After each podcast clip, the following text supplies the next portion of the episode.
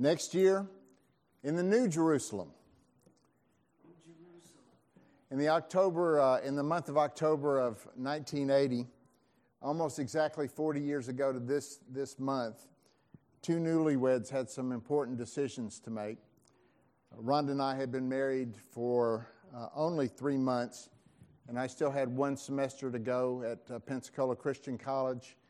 Uh, but uh, the hours fell in such a way that my fall semester was open, and so since we were young and newly married and, and definitely broke, uh, we decided to save the money, stay here, work, and uh, put some money aside so that we could go back to Pensacola and finish up in January. So we were still in Murfreesboro. Newlyweds. Both of our families lived here. Rhonda's family lived in Murfreesboro. My family lived in Murfreesboro as well. And some of you know where I'm going with this. Um, how are we going to handle the holidays? Thanksgiving, Christmas, New Year's, and of course, Thanksgiving is the first in the lineup. So, specifically, how are we going to handle Thanksgiving? Where would we go? Would we spend uh, the time with my family, uh, as we should, or would we go spend the time with Rhonda's family, as we'd better? Uh, uh, or, or would we start our own traditions because we were our own family, even though, even though it was just the two of us at the time? And then that's Thanksgiving. How are we going to handle Christmas? Where would we go? My family, her family, do our own traditions. Uh, for just what about just you know there were only two of us at that point and i have no idea who came up with the solution. Probably rhonda most likely. Uh, but what we decided to do, we said, let's combine Thanksgiving and Christmas and celebrate Thanksgiving slash Christmas on Thanksgiving Day with, with my family, and then on true Christmas Day, everybody can go do whatever they need to do. Go, go to the in laws, go to Rhonda's family, start your own tradition, whatever it is. So my family took the lesser holiday, if you will, and we encouraged everyone to celebrate with their loved ones in whatever way seemed appropriate. It was brilliant. And I will have to say this 40 years into this, Rhonda's plan has worked uh, just remarkably well. Very thankful. It's one of the great blessings of our life. There's a side benefit. When you start celebrating Christmas mid November, you get about six weeks, six or seven weeks of Christmas. The celebration continues for six weeks, and who doesn't love six weeks of Christmas? So that's a side benefit. But there is a side warning that I need to tell you about that if you do this, when you celebrate Christmas early and for six weeks, do not be surprised when your children start playing Christmas music in July. But then again, who doesn't love six months of Christmas music? And so I explain all this uh, to you so that you'll understand why I fervently love uh, Thanksgiving slash Christmas. Uh, because Thanksgiving for us is really the start of the Christmas season, and what a celebration we have. Um, uh, my extended family gathers together with my sisters and their spouses and their children. And of course, Rhonda's and, and my family has grown from just the two of us now to a total of 24. Uh, our four children that the Lord blessed us with, with their uh, four wonderful spouses, and then our 14 grandkids. This year will be different, of course. Uh, I have so enjoyed The Chosen, uh, which one of our community groups is going through now. It's a series about Jesus and how he chose his disciples. And uh, the first season, there's eight episodes. Uh, I strongly recommend that you watch it. And one of the most memorable lines in season one is when Jesus does something extraordinary, which he was prone to do, and he does it, and then the disciples kind of look at each other and they look back at him and they're trying to figure out who he is and what he is and just what's going on. And Jesus catches their looks going back and forth and and then he says something that kind of snaps them out of their amazement. He says, Get used to different. I like that. I think as Christians, we better get used to different because our lives are supposed to be different. As a matter of fact, I like that so much that I wear this little thing from The Chosen, this little armband that says, Get used to different. So this year, get used to different. It is 2020, after all. So our 2020 Christmas slash Thanksgiving Day will be different. We're trying to get used to different. Justin and Bethany are overseas with their munchkins, and so we'll try to do some FaceTime for them, even though they're 12 hours ahead, and we're going to have to do the time calculation, make sure that we're not doing that in the middle of the night for them.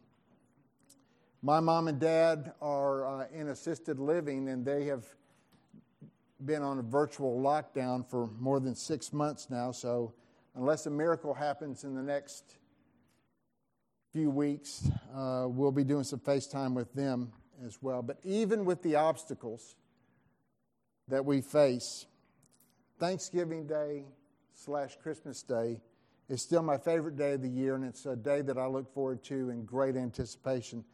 And in some way, I think that Jesus looked forward to celebrating the Lord's Supper in that same way, probably a whole lot more.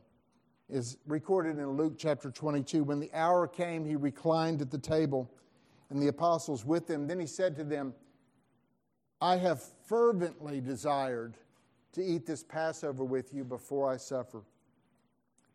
As an observant Jew, Jesus looked forward to celebrating Seder or the Passover supper every single year of his life.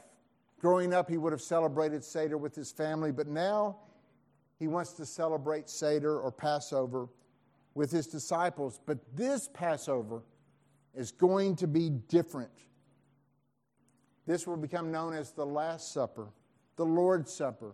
It's the last Passover before the incarnate Lamb of God would be sacrificed.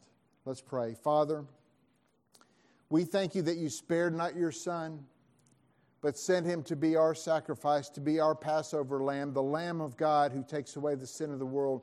We thank you, Father, that you did what you did not require of Abraham in the sacrifice of his son Isaac. But you sent your son Jesus, who came willingly and gave his life for us. And so now, as we remember that, as we remember the supper that Jesus had with his disciples the night he was betrayed and arrested, the day before he died for our sins, I pray, Lord, that this will be truly a memorable time where we will be obedient to you and do this in remembrance of you. In your name we pray, Jesus. Amen. We are in Luke chapter 22. Luke chapter 22, and I'm going to work through the, the passage of Scripture uh, in order. I'm not going to read the whole passage at the beginning, so go with me here. Luke chapter 22, verse 7. Hear the word of the Lord. Then the day of unleavened bread came when the Passover lamb had to be sacrificed.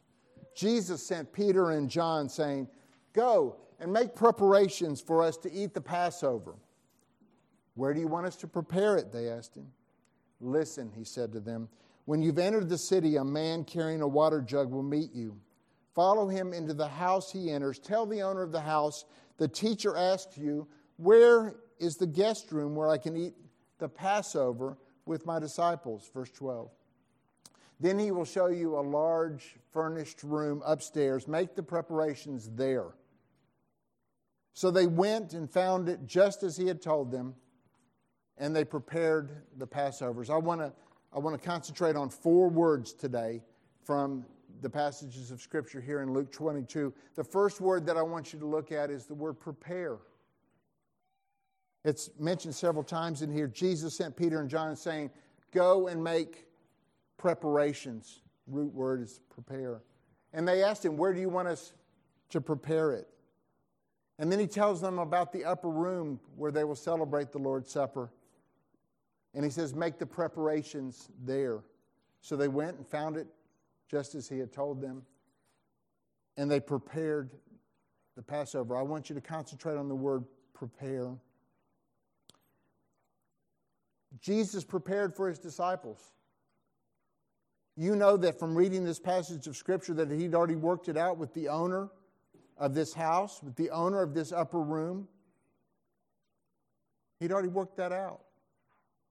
Now, he left the disciples, specifically Peter and John, to do the gathering of the foods that would be used in the Passover. But Jesus went ahead of them and prepared. He didn't have to do it that way. You do realize that Jesus, the Son of God, the one who fed 5,000 on one occasion and 4,000 on another occasion, the one who walked on water, the one who had just a week and a half, two weeks before this had raised Lazarus from the dead, you do realize that Jesus could have said, Preparation's done, all details worked out. And yet he chose to not do it that way. Why? I think it's because he wanted the disciples to share in the joy of that day and in anticipation. He didn't have to do it this way, but he chose to have the disciples participate with him. So I see step one, Jesus prepared for his disciples. Step two, I see Jesus communicated to his disciples. Not only did Jesus do the preparation, then he told the disciples what was going to happen. He told them, Go into the city, look for a man carrying a water jug. This is kind of unusual. Normally it was the women who were carrying the water jugs. He said, Look for a man carrying a water jug, follow him to the house, and then talk to the man who owns the house and say, Where's the room that the teacher needs for the celebration of the Seder? So Jesus communicated to his disciples. Once again, he could have breathed it into their hearts and their minds, and they could have understood it, but he spoke to them. So Jesus prepared for his disciples. Jesus communicated to his disciples. Step three, the disciples acted. And they acted in obedience. They did what the Lord commanded them to do. And then step four, the disciples found it just as Jesus said they would. No surprise there. And this four step process applies to us. We are disciples of Jesus. Jesus has prepared things for us to do. Later on, the scriptures say that we are prepared to do good works for his honor and glory. Jesus has prepared work for us to do. He didn't have to do it this way, He chose to do it this way. He wants us to participate with Him. Doing the Lord's work is a lot like preparing for the Seder supper. What Jesus tasked Peter and John to do is a lot like what the ladies of this church have done on two or three different occasions when we celebrated Passover together, a Seder supper. And some of you know exactly what I'm talking about. It's easy for me to say.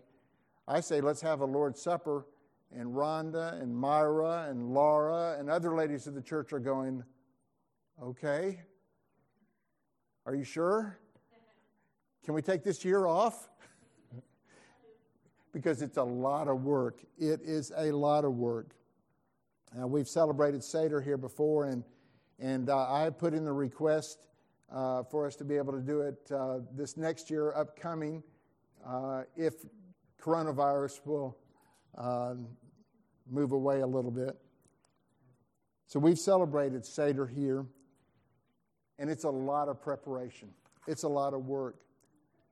And doing the Lord's work is a lot like Seder. It just doesn't happen. There's real preparation and planning. I'm thinking about Awana and all the work that goes into Awana every Wednesday night, and the teachers who prepare, and the helpers who come, and, and JJ and Laura who do all the administrative. And we had a family that, that visited with us just this Wednesday night for the first time with four boys, and they just fit right in, went, went right to work. That just doesn't happen by itself. People have got to do the work. The disciples of Jesus have got to do the work, and we need help. So we see that Jesus prepares things for us to do, but then he communicates to us too. And how does he do that? He does that through his word. Are you in it? Are you in his word? Are you listening? And once you've heard from him, are you acting? The disciples did. Jesus prepared, Jesus communicated, The disciples acted, and surprise, surprise, they found it exactly as the Lord said it would be. Once you've heard from Jesus as to what you're supposed to be doing, are you doing that? I promise you that if you do, you will find it exactly as He said you would. So the first word today is the word prepare. The second word is the word fervently. When the hour came, he reclined at the table, verse 14. And the apostles with him. Then he said to them, I have fervently desired to eat this Passover with you. Fervently. That's a very powerful word. But before I get to the word fervently, there's another word I want you to look at too. It's the word recline. As mentioned in Sunday school, I think JD mentioned it. Jesus was perfectly at home with his disciples. He's reclining at the table with his disciples. We talked about the Lord's Supper, the, the Last Supper painted by Leonardo da Vinci, and how they're all sitting in Western chairs, very similar to what we're all sitting in right here today. And they're all facing the painter. And you can see Jesus in the middle, six disciples on one side, six disciples on the other. And if you know some of the story, you know who's who and uh, you can look for the salt on the table to see where Judas is. Um, that's not how the Lord's Supper went down. They were, Jesus was reclining. He's perfectly comfortable at a supper with those he loved. And that's the beauty of communion. That's the beauty of the Lord's Supper. We are with those that we love, brothers and sisters in Christ. And I love the word that Jesus used here I have fervently desired to eat this Passover with you. He had looked forward in anticipation to this. Such passion, such anticipation. The word prepare, the word fervently, third word, suffer. Then he said to them, verse 15, I have fervently desired to eat this Passover with you before I suffer. For I tell you, I will not eat it again until it is fulfilled in the kingdom of God. Suffer. Jesus knew that his time of great suffering was coming, and he needed this time with his brothers to prepare for what he knew was ahead. Suffering. Christians suffer. There's a theory out there that when a person becomes a Christian, he or she is free from sin and stops sinning. I call this the instant sanctification theory. But that's not how God takes care of us after we trust Him. Did you hear in the song today? Saved to sin no more. That time has not yet come. There is no instant sanctification. The Lord is working on us through the Holy Spirit to bring us into conformity with the image of his son. There's another theory out there that when a person becomes a Christian, he or she won't have problems anymore. I call this the instant glorification theory. No problems, no, no physical problems, no financial problems, no emotional problems. By the way, this is also known as the prosperity gospel, and that too is false. Because that is not how God chooses to work with us after we trust in Jesus Christ. We Christians are not perfect, and our problems are not all solved, and we have pain. Have you been following the Supreme Court nomination of Amy Coney Barrett? I, have been following loosely, and I've done some research, and, and I saw her in a video explaining the process of how her family came to be. And I wanted to share this with you. So the Barretts had a daughter, firstborn daughter, Emma. And then they adopted a young lady from Haiti, Vivian. They had done their research and learned that Haiti was one of the poorest nations in the world. And I'm pretty sure it is the poorest nation in the Western Hemisphere. At least it was until Venezuela might have passed it up recently. But Haiti is close enough to the United States that the Barretts felt like they could be involved in ministry there and they could take the family and be involved in ministry. So they had Emma, and then they had Vivian from Haiti, and then they had another daughter, and then they had a son, Liam. And they decided that they wanted to adopt yet again another child from Haiti. And so they were in process of trying to adopt a little boy by the name of John Peter. But as is often the case in adoptions, there were snafus and mess ups, and the paperwork just it just wasn't going anywhere. And so the authorities had told them it's just a tangled mess. It doesn't look like we're going to be able to sort through this. And so mentally and emotionally, the Barretts just said, okay, well, we just can't deal with this right now. And so they, they, they closed the door. Not officially, but they closed the door in their mind and hearts. Now, Liam was, their son was less than a year old at this point. And then in January, there was a devastating earthquake in Haiti. And the adoption agency called them and said, um, anybody who still had their paperwork in, if you had an adoption and it was ongoing and you want to proceed with it, we're going to waive all the paperwork and you may have this child. Do you want him?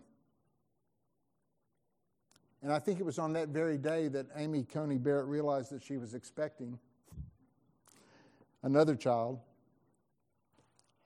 So they had an intense three hour period where they had to decide are we going to go through with the adoption? Are we going to go down to Florida and pick up John Peter from Haiti. They had really wanted five kids, but now this was going to be number five and number six within a very short period of time.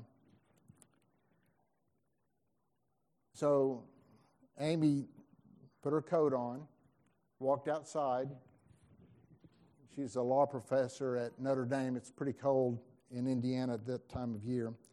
She walked to the cemetery on campus and she sat down on one of the benches there and, and she was thinking through this. And, and now I'm going to quote her. This is what she said Okay, well, if life's really hard, at least it's short.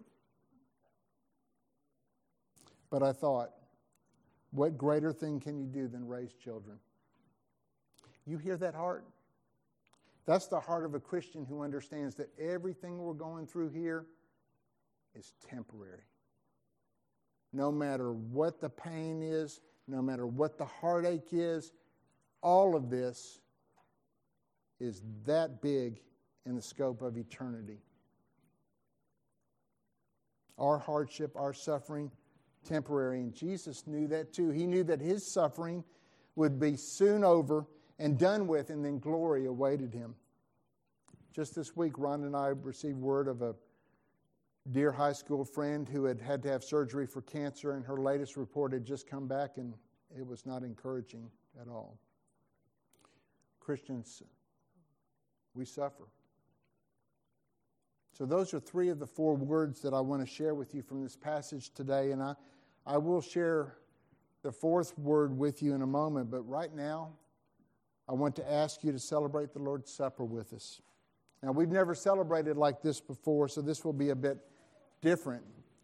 And let me just say this if you uh, are new to us and you have not uh, ever been here before, and, and um, if, if you are a follower of, follower of Jesus Christ and, and you have no known sin in your life, we invite you. We practice open communion. By open communion, what we mean by that is that uh, we welcome other brothers and sisters who may not be members of this church to participate with us. And to facilitate the remembrance of what Jesus and his disciples experienced some 2,000 years ago at that Lord's Supper, we're going to do something that we've never done before. I'm going to ask all families to kind of get into circles or ovals. Just get up right now, move and get into circles or ovals. Families can come together, and, uh, and once we're in position, we will then celebrate the Lord's Supper together. Oh, when you put your circle or your oval together, leave a little space for the deacon to get in.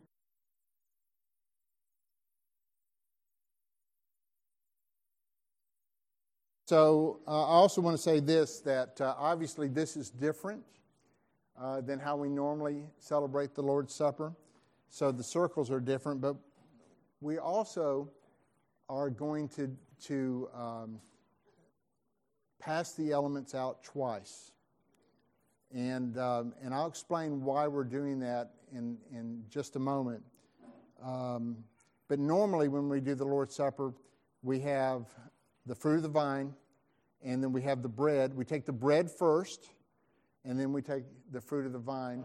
And that's how we remember what Jesus told us to do. It's going to be a little bit different because this time we're going right through the scriptures and we're going to do the cup first, then the bread, and then we're going to have a short musical interlude.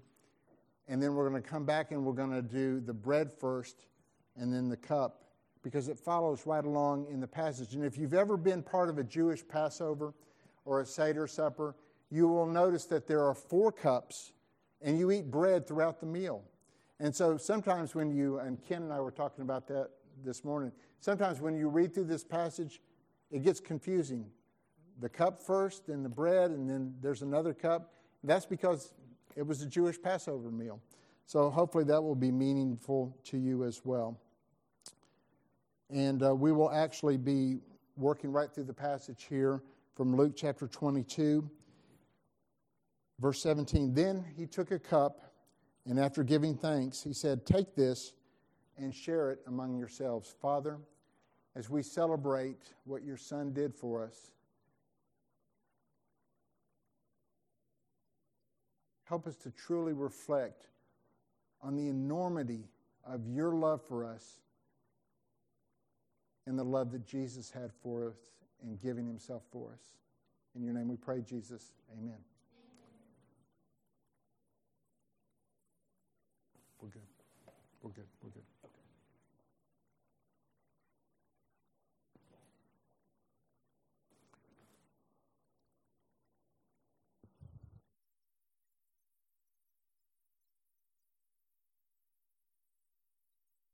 Different than what we've had in the past now. So you might want to very carefully take that top there so that you can get to the, the bread. But we're going to take the fruit of the vine first. So you can go ahead and open that now. Then he took a cup, and after giving thanks, he said, Take this and share it among yourselves. For I tell you, from now on, I will not drink of the fruit of the vine until the kingdom of God comes. This is the blood of the new covenant. Drink ye all of it. And he took bread and gave thanks, broke it, gave it to them, and said, This is my body, which is given for you. Do this in remembrance of me.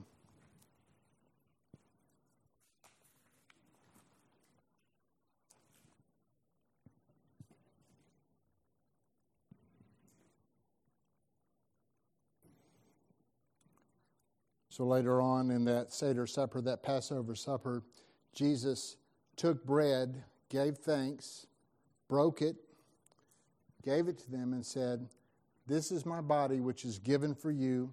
Do this in remembrance of me.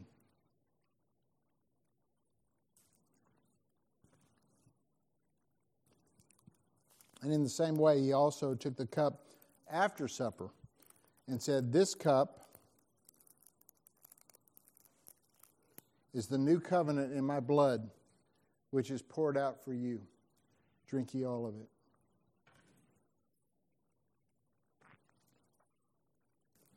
So, this morning, we have looked at three words so far. We have looked at prepare, fervently, suffer.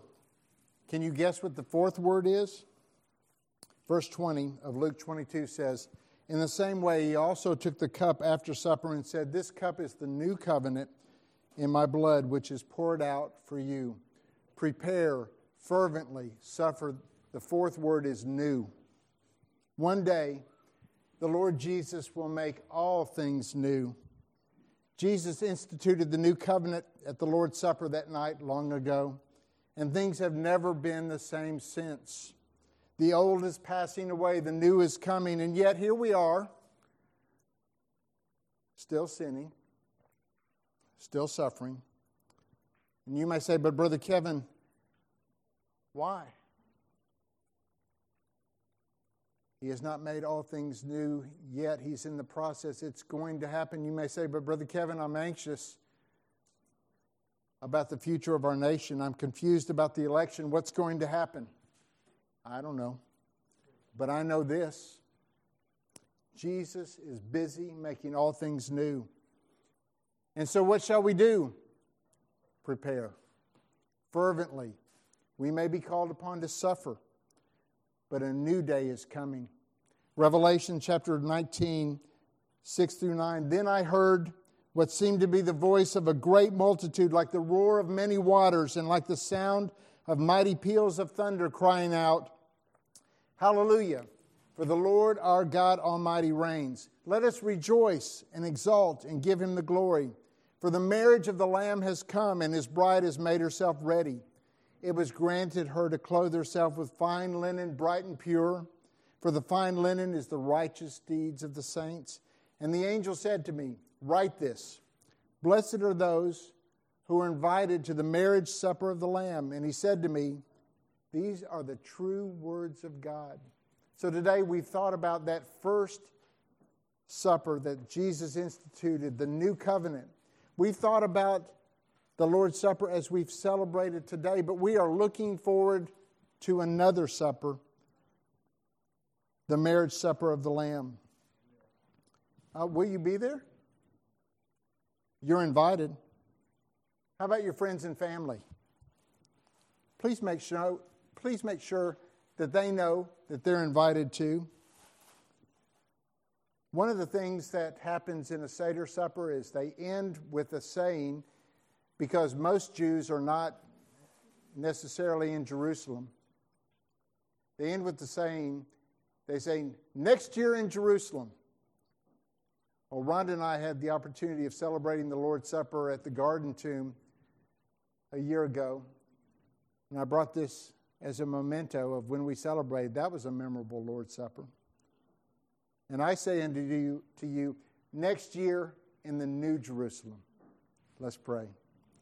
Father, we look forward to the time when all the pain and suffering will be done. All the sin and trespasses will be atoned for. And we can rest in you. But until then, Lord, help us to be strong. Help us to prepare. Help us to be ready, to be ready in season and out of season. Lord, if we are to suffer for you, strengthen us. For we look forward to the time when all things will be made new. In your name we pray, Jesus. Amen.